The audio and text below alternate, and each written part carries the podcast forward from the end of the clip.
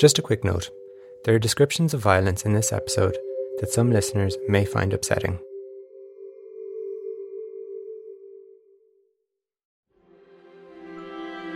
You're listening to Resident. Mkazi. Muqim. Beboer. Житель. Deganashi. Al-Muqim. Residente. A 10 part series exploring individual perspectives on the immigrant experience in Ireland and the personal histories that led them here. This is episode 9 David.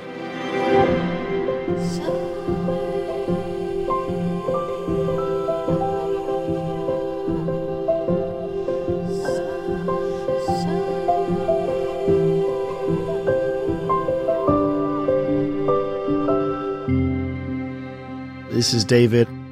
Was born in England, raised in Nigeria, left when I was 17.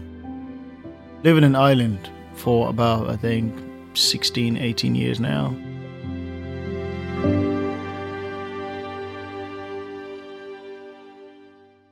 Growing up, all I knew was my mom, brother, and sister till I was about, I think, nine or 10 or something.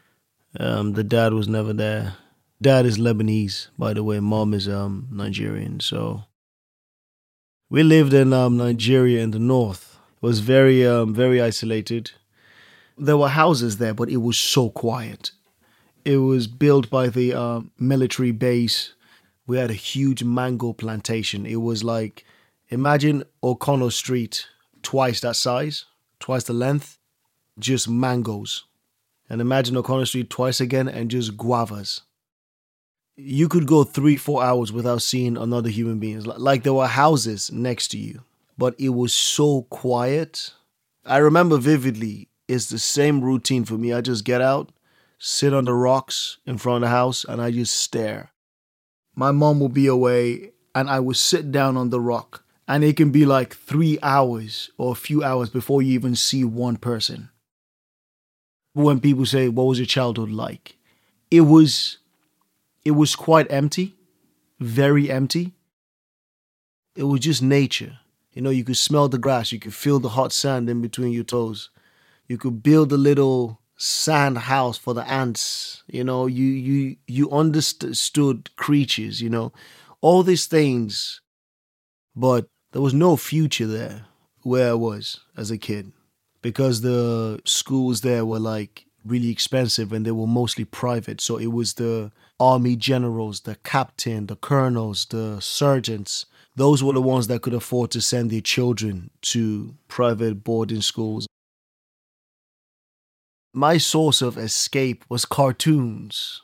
It was like TV and it was like movies, you know, it was like Power Rangers, SWAT Cat, and Top Cat, and then I'll be watching movies with um, Arnold Schwarzenegger and Sylvester Stallone and Chuck Norris, and it's like my brain started to just come alive.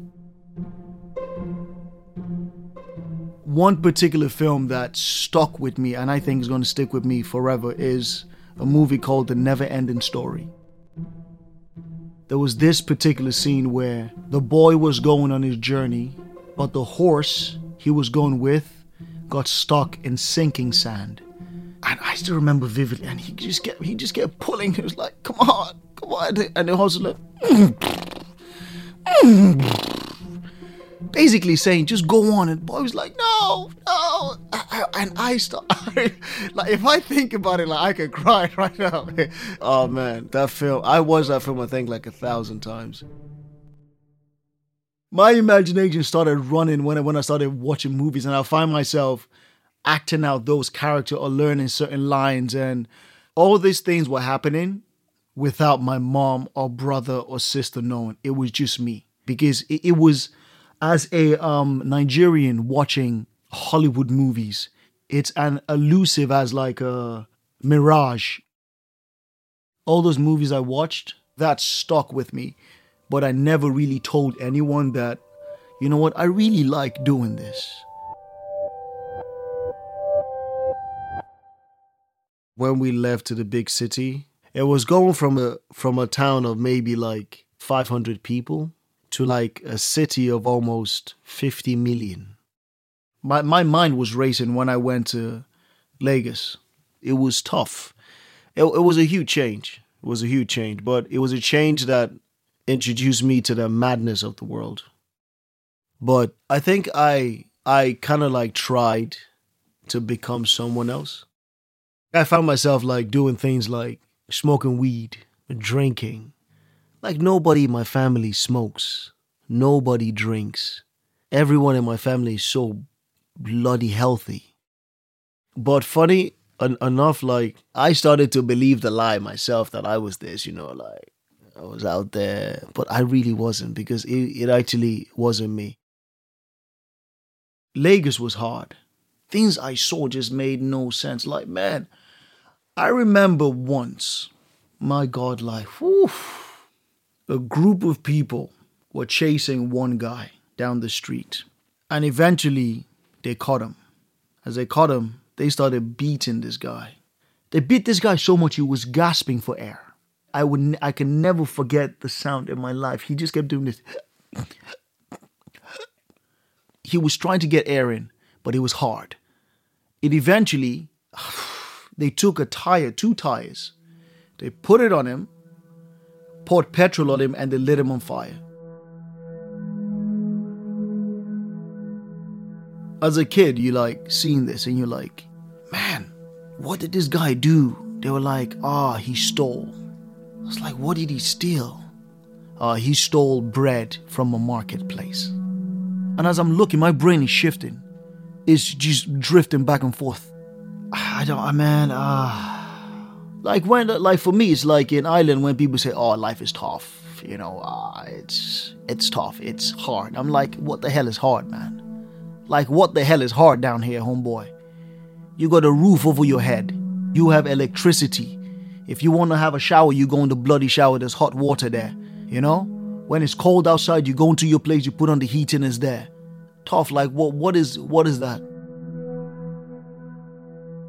My mentality has changed, but I used to be like that, where I'm like, man, if you don't move from my face, do not piss me off. Just move. Don't ask me for even. Don't ask me for nothing. I have nothing for you. Everywhere that me and my brother went to, we stood out. We were the light skinned guys because of my dad, who's actually pale white. There was a name they called them in Nigeria. They called them um, Onyibo. It means basically white, like white person. And there was like rituals in Nigeria where they would like kidnap someone and they want to offer them to the gods. If you are lighter skin or if you are like um albino, those are the ones that god would like reward the most. So there was always that fear of like you can't go out at a certain time.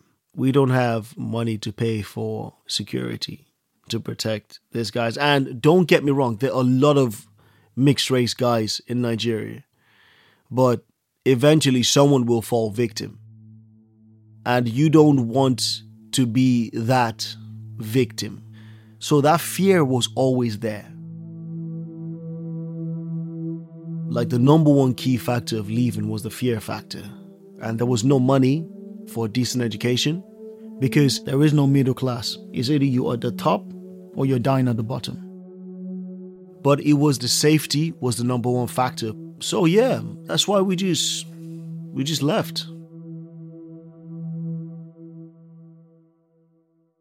I remember being uh, picked up by I don't know, it was a complete stranger.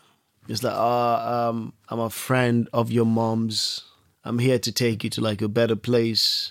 It, it was it, it, it was odd to go with like a stranger, but there are certain things that the stranger was saying that you know for a fact that if this person was a was a complete stranger, they would not know certain things like where you lived as a child, the trees that were there, you know, and you know, okay, this is not just a stranger, this is someone that obviously was there, maybe when I was a child and I didn't know. So I left with that person. I was asking a woman, what about my, my brother and my sister? They were like, oh, they, they've been taken care of as well, blah, blah, blah. I was like, okay, cool, no problem. From there, we went home, packed the bags, went to the airport, went to England. On getting to England, we landed, got the bags, and the person just told me, uh, "Hold on, I need to go to the toilet quickly." I said, "Okay, let me let me wait here," and I waited there for a long time. That person was just, and then eventually, someone with like um high vis came to me like, uh, uh, "You've been here for a while." I was like, "No, I'm actually waiting for someone." They were like, "Yeah, but you've been here for about three hours waiting for the same person." Do you want to come into the room? I was like, no, I don't want to go into the room. If I go into the room, the person shows up. If I'm not here, they were like, okay, they're gonna wait there with me. So they waited there for like another hour. And that realization that the person was not coming back. I was like, oh, okay. So they took me in, and I was 17 then.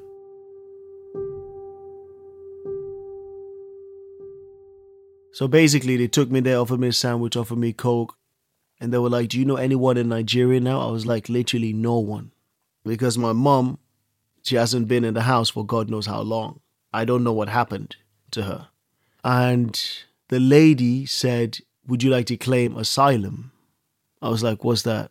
And they were like, um, We would offer you safety, blah, blah. I was like, No, I, I, I don't need it. I have someone with me. I'm just waiting for the person. They were like, The person most likely is not coming back then you know as a kid you start to cry and you know you're in a country you don't know everyone is white. It's like nobody looks like me nobody sounds like me. They're talking like they're singing you know and it's i broke down crying really depressed. And then they told me that the next step is to claim asylum which i did. Then they took me to a home. Funny enough there were small things that you appreciate like I remember they gave me like a room to stay in, and it was just a bed, a table and a chair, and a shower and a toilet. But my God, it was so clean. I kept playing with the switch. I kept because it was like there was light, you know. And in Nigeria, when we get light, we probably get like twice a week or once a week, and it's very low current where it's very deemed. I remember, I, and I kept going into the room, turning it on, turning it back on, turning it on, turning it back on. And I flushed the toilet a few, few times. And like I ran the shower a few times. Like I was like, man, this is the life.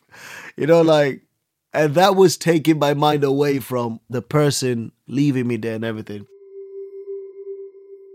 They gave me um a lawyer which I could go to the office. And I, th- I, think after like a few months, like the lawyer contacted me to come to the office and say like they have reviewed your case and you're going to be deported.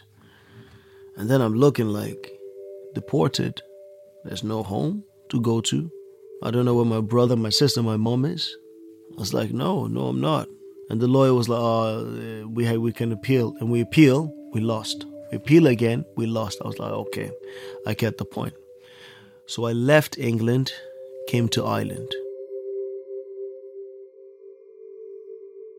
I remember like coming here and knowing that if I was to claim here, that people were already telling us that the UK and Ireland are sharing details. I'm like, okay.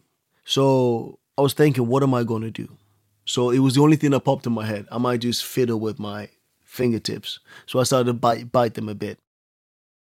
I, I, I didn't really realize that like the palm is so tough. It's so tough, and like it was, it was so bad. It really hurt like hell. And when I did like the um, fingerprint in Ireland, I'll never forget. She was like, "You fiddled with your fingertips." I was like, "No, no, no, no, I've not." She was like, "Let me show you. This is what people's fingerprints are like, or yours is." Patchy and sketchy. She was like, the only way is because you feel it with your fingers. Do you want to show me your fingers? I was like, no, no, I'm okay. She was like, you actually, you, it, it's not a choice. Showed her the fingers. She was like, okay, have a seat. She was like, okay, tell me your story. Then I opened up. I broke down. Man, I remember this lady was like, I can't promise you anything. The only thing I can promise you is that we are going to review your case, knowing that no mom, no dad, you don't know where your brother, sister is, you don't know if your mom is alive, anyone. I can't guarantee if the kid is going to be su- successful or not, but what we can do in the meantime, we're going to give you a place to stay. We're going to make you safe. And I was like, okay. Back then, I could not work, but they put a roof over your head. They fed you three times a day. everything was like supplied. But where we were in Ireland, where they took us to, at night, sometimes it, it wasn't really nice. Especially when you hear cries of like people that they have decided that, okay, your case is now dismissed and you are going to be deported. If you have to go back, they come at night. And they always bring a van. So at night when they come, there's really nowhere to go. Knowing this, we could never really have a good night's sleep. Because if they come into the room, you know that's it. And all the rooms were just, the, the walls were thin. And this one particular night, you could just hear it when they came down and they were saying, the Minister of Justice has decided that you will be safe in the country. They're going to send you back, blah, blah, and you don't have any ground, blah, blah. This woman was crying so bad and she was fighting. And this cry, man, this cry just made me decide that, you know what? Mm-mm, I'm not doing this anymore. So one day, um, I basically went into town. I met up with Nigerians explained to them, told them what I heard. They were like, man, we understand. A few of us, we've left the hostel too because, like, the deportation, if they come into the room, that's it. So from there, the journey kind of took off from from there again, yeah.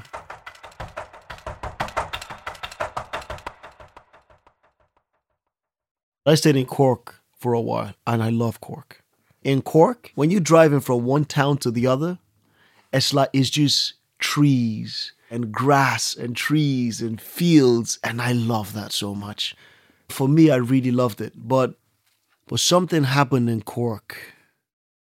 Um was driving women issues and then was thinking so much about the about like about the breakup and I didn't realize that I was speeding and then the car was turning the corner, I saw another car coming. So the moment I saw another car coming, I realized that God, I'm going at a very high speed. So when I slammed the brake, the back tire literally just lifted up and it went blah blah blah and the car flipped over like twice, landed. I literally came out. I had nothing wrong with me except for there was a cut the back of my elbow. The top of the car was dented except for where my head was. And I remember I, w- I was in the ambulance, and this old man in the ambulance was like, Listen, I've been doing this for about 30 years. I've seen a lot of car crash. I don't know who you are. I don't know what you want to do. But he was like, I feel like God has given you a second chance. You need to do something with your life. I was like, ah. So then I left. I kept thinking about it. It's like, man, I've always wanted to be an actor. And I've never told a soul in my entire life something switched in my head. And I just said, you know what? I'm going to do this. But what happened one day was the address I was now staying now, there was a guy downstairs that the police came into him. When they came into the house, they kind of like arrested everyone. And as they arrested everyone, they were going for the interview, they let them go. Going to the interview, let them go. I went into the interview thinking, ah, because I'm not really involved with the guy, whatever he was doing. I have no idea what he was doing, but whatever he was doing, I'm not really involved in it. So I'm gonna go with me and my friends that came there. And they were like, uh, "We just checked your name on the system and you're due for deportation." Blah blah. So, so it was from there to Cork prison. Stayed in Cork prison for about like uh like a week. From Cork prison straight down to the airport in handcuffs. From there, went to London. In London, they gave me a letter to come sign at some, I don't even know what the place is. The first time I was going, I was in the taxi. And like this taxi driver was like, where you going uh, on this street? I was like, I'm actually going to this place to go sign because um, they reviewed my case. And I remember him specifically saying this. He was like, don't go there to sign again. Wherever you came from, go back there. I've always had these encounters in my life. I can't experience. Maybe it's a higher power, a higher force. I can't experience. I I, I can't I, I, explain it. And and this guy was like, man, if you go sign today, you will get a letter saying come back, but don't go back. Go back to where you came from. And I just decided, man, I'm gonna listen because for me, it's like going back to Nigeria was not an option. I made up my mind that I am not going back. So sometimes in life, you have to do what you've never done in order to get what you've never had. So I basically just left. I went through Belfast, came back to Ireland. So I came back here in a car, hiding underneath traveling bags and duvets, sneaking into Cork, from Cork, taking a night coach down to Dublin.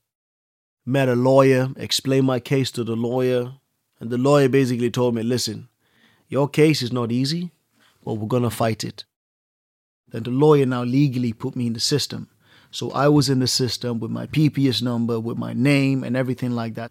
So it's now the process of revoking my deportation to basically like to give me my papers. But she was like, while we're fighting it, you have to lay low. That process was very humbling. Squatting from friends to friends, and then eventually they start kicking you out. and it was just like me and my black bag. It's like, hey, buddy, can I stay with you for a week? And they were like, yeah, come in. It's very, very humbling. Very humbling, especially when it gets cold and you're sleeping in a factory. And it was through the process of facing the uh, deportation in Ireland and have going struggle and going homeless and everything that um that I was auditioning for drama school. So I, I auditioned with um drama school, Trinity. And when I got there, they were like, you need Shakespeare, you need contemporary. In my head, I'm like, what the hell is. It was like a foreign language. I, I, I didn't even know there was anything called stage acting. I, I, I thought it was just like movies, you know? And then they kind of broke it down to me what Shakespeare was, what contemporary meant, what an audition means. I was like, ah. But eventually, yeah, eventually got in.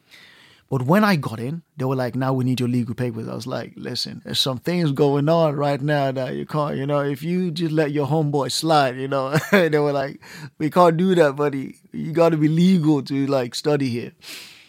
And they were like, but you know what? When you get your paper, come back and audition again. And what happened one day was I went into um, immigration to go sign in.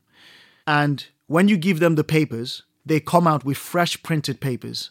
Your next signing date is next month, next month, next month. And they were like, uh, David. And I saw that it was the same paper that I gave him. He came out with it was like, Your deportation has been cancelled. You can come back next week and get your papers, blah, blah, blah. After that, let's say I got it on Monday. On Wednesday, I got an email from Trinity College saying, um, we just want to know how you are with your thing. I was like, you won't believe this. I'm actually sorted. They were like, brilliant. Come in, blah, blah, blah, to audition. So my deportation being cancelled, me getting my papers, me being accepted into Trinity, my fees for Trinity being paid, me finding a place, not going homeless, everything happened within four weeks. Within a month, my life changed.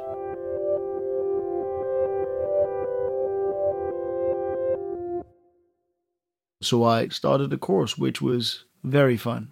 I was introduced to different methods that I never even knew existed in my life. I remember like they were like, "Oh, you're not breathing right. You know, you're like the words at the end of the sentence are dropping." And I'm like, "What do you mean I'm not breathing like? Like I'm 20 something. I've been breathing my whole life." And they were like, "No, no, you know, you use your diaphragm." I was like, "What are you talking about?" So I was introduced to to those kind of methods, which was very um, interesting, very straining. The hardest thing I've ever done in my life, but I wouldn't change it for anything. And also, Trinity College helped me as well because I was introduced to counseling, which was it was a blessing in my life. That was the groundbreaker for me because I kind of like realized that trauma stays with you but it doesn't stay with you in a way where you think about it on a daily basis, but it's sitting there, it's boiling. So if I get into certain situation and I feel like I'm not being heard, if they're rude, that boiling volcano that, that is inside that is sitting erupts and I bark. I bark and I bark loud. I now have the understanding that the reason I bark loud is because as a child, I know that I would not be heard. So I'm approaching the situation as the child that I am trying to protect. There's, there's a lot of acceptance now within me through counseling. It's played a major part and it's still playing a major part because I know it's a process that cannot be rushed. So I'm basically just taking my time.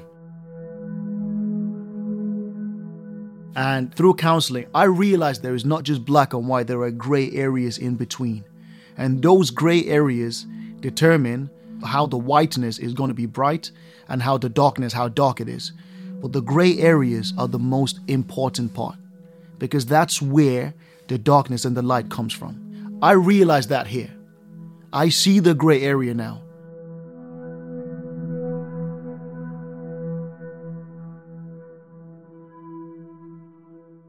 I'm receiving my Irish passport in um, October. So yeah, this is home for me. I, I I think what makes home is um it's the small things. Like for me, and and this is odd when I actually say this. You know the ladies on Moore Street? There's a strawberry for two euros, love for this, you know, fresh bananas for one euro, love euro. There. That's home for me. Like, it reminds me of Nigeria, where the street food and the flies are there and they dusting the flies off. Like, the small things that, that I can say, okay, it reminds me of Nigeria, an island combined. Like the ladies on Moore Street. If I feel sad, I just go there. For me, like, I like to bargain things. You know, if the banana is like 150 for eight bunch, I'm like, okay, if you take one out, that'll be seven bananas. Can I get one euro for it? Like those things, I'm like, ah. Uh, and and they kind of curse you out, be like, ah, oh, you're you're a bit of a cheeky fucker, aren't you? I'm like, oh, I'm sorry, I'm just broke. They're like, yeah, just take the whole eight for one euros. Those things for me is home. And I've experienced this now for almost 18 years. You know, so for me, it's like I don't know anything else. Like I became a man in Ireland. I understand the essence of hard work. I understand the essence of like, yes, work hard, but just have a bit of a banter, like, you know what I mean? Just chill, chill out, like you know. It's like no matter what is happening in your life, no matter how bad it is in Ireland, it's all it's ah, it's all the way, it's all the way. You know what I mean? It's all the way. Do, do you want to have a point? Like, there's always that thing where it's never as serious as you think it is, and I don't know if I can get this anywhere else. So this is home for me. I don't I don't know anywhere else. I don't. There's no plan or no. This is this is it for me.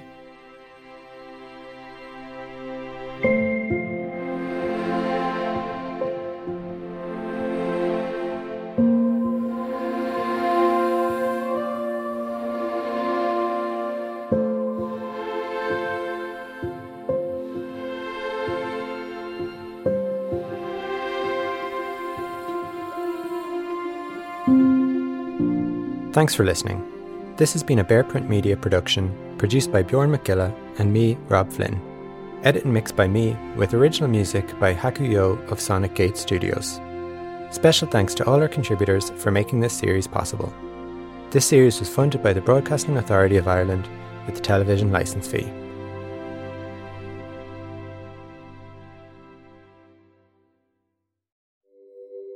If you like this episode, please do share it with your friends and leave a review on Apple Podcasts or whatever podcast app you use. Thanks very much for your support.